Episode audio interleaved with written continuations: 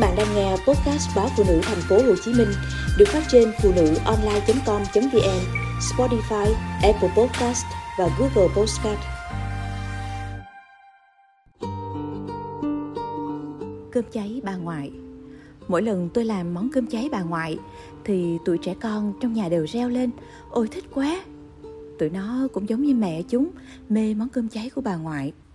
Đó là một trong những món đặc sản của mẹ tôi, món ăn gắn liền với tuổi thơ khốn khó. Sài Gòn có rất nhiều quán cơm niêu bán món này, nhưng ăn vài quán đều thấy cơm cháy cứng quá. Cả nhà tôi đều thích cơm cháy hơi vàng, vừa đủ để nhai nghe giòn rụm, thơm mùi gạo mới mà ăn vẫn mềm.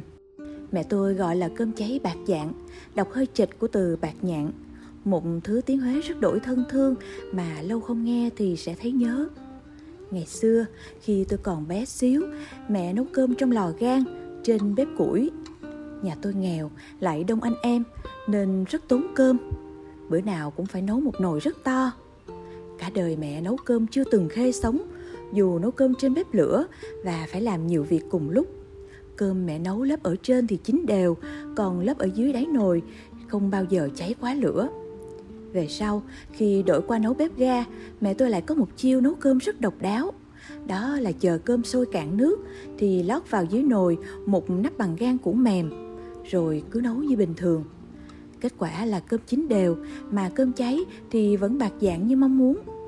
Mẹ tôi vốn là con gái của một gia đình nhà giáo ở Huế nên rất kỹ trong việc dạy con, nhất là trên bàn ăn. Từ tư thế ngồi, cách cầm chén đũa đến cách cấp thức ăn thế nào cho đúng anh chị em tôi đều được mẹ dạy rất nghiêm khắc. Một thói quen của gia đình tôi là khi nào có đủ mặt các thành viên trong nhà thì mới bắt đầu bữa ăn. Thói quen này một phần vì gia đình đông con, nên nếu không ăn cùng nhau thì người ăn sau có thể không còn cơm canh.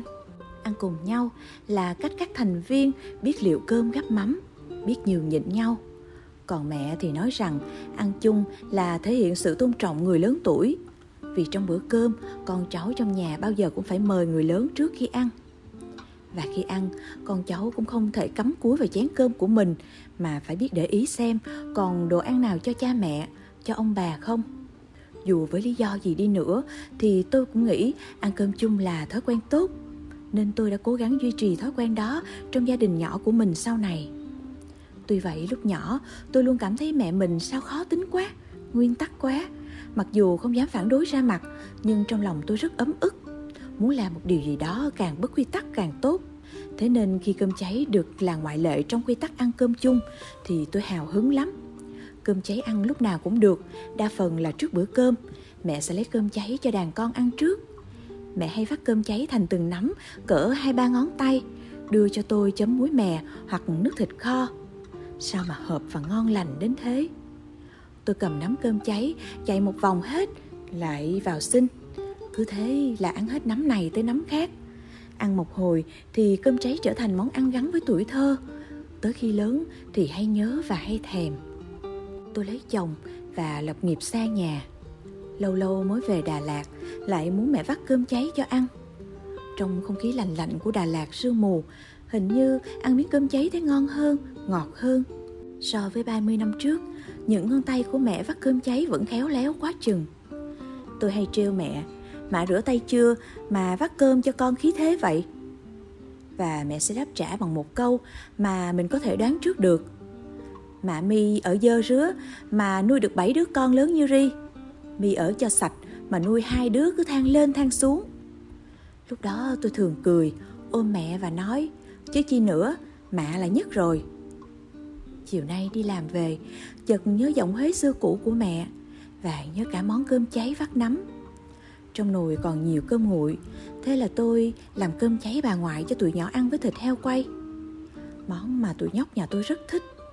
Còn tôi thì thích ăn cơm cháy với cá cơm, kho lá chè. Cá cơm hoặc cá nục chuối con nhỏ, kho ba lần lửa cho tới khi con cá săn lại hơi ngã màu nâu. Thấm vị ngọt thanh của nước mía, ăn thật bá phát lá chè làm giảm vị tanh của cá và làm cho thịt cá thơm hơn. Nhờ vậy mà cá kho ăn nguội cũng ngon. Trở lại với món cơm cháy, tôi bó cơm nguội thành một nắm hình trụ dài, lăn thật chắc như làm cơm cuộn, rồi cắt thành từng miếng nhỏ. Sau đó tôi xếp cơm thành một lớp như cánh hoa trên chảo gang, nướng một mặt vàng rồi trở mặt kia. Cái chảo gang này đã cũ lắm rồi, tay cầm như chụp bung ra bất cứ lúc nào. Nhưng nó lại là cái chảo duy nhất trong nhà làm được món cơm cháy ngon lành của ngoại. Đôi khi nghĩ lại ngày trước, mình hay cằn nhằn mẹ rằng sao không vứt những món đồ đã cũ cho nhà thoáng mát rộng rãi. Giờ thì thấy mình cũng bắt đầu giống mẹ, cứ mân mê mãi những món đồ quá đắt, không nỡ vứt đi. Có khi mình cũng bắt đầu có tuổi, bắt đầu suy nghĩ lẩm cẩm rồi cũng nên.